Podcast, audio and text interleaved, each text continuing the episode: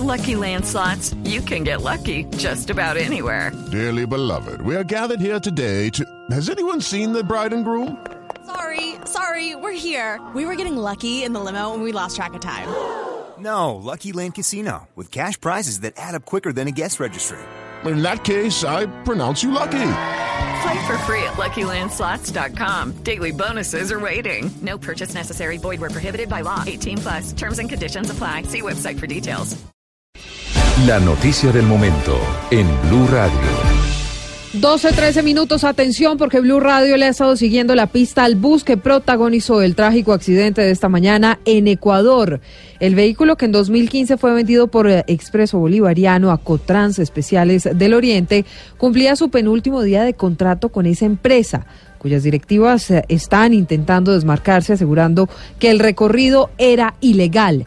Blue Radio tiene en su página blueradio.com y en Twitter arroba Blue el contrato que comprueba lo contrario. Isabela Gómez.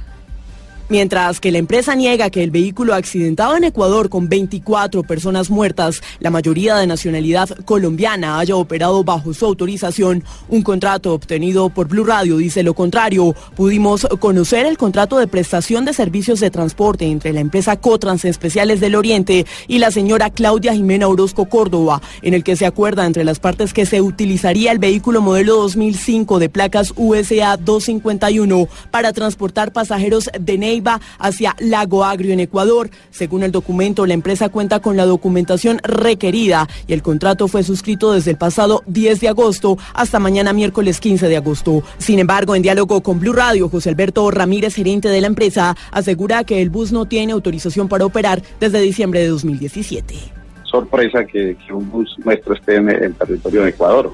Nuestros vehículos no pueden salir de nuestro país, puesto que nosotros tenemos habilitación del Ministerio, pero nacional, no internacional. Ese bus en nuestros archivos figura como accidentado en el diciembre del 2017 eh, donde falleció el conductor. El contrato conocido por Blue Radio fue firmado por 9 millones de pesos entre el representante legal de Cotrans Especiales Gino de Jesús Moreno Pradilla y la señora Claudia Jimena Orozco. Isabela Gómez Cordón, Blue Radio.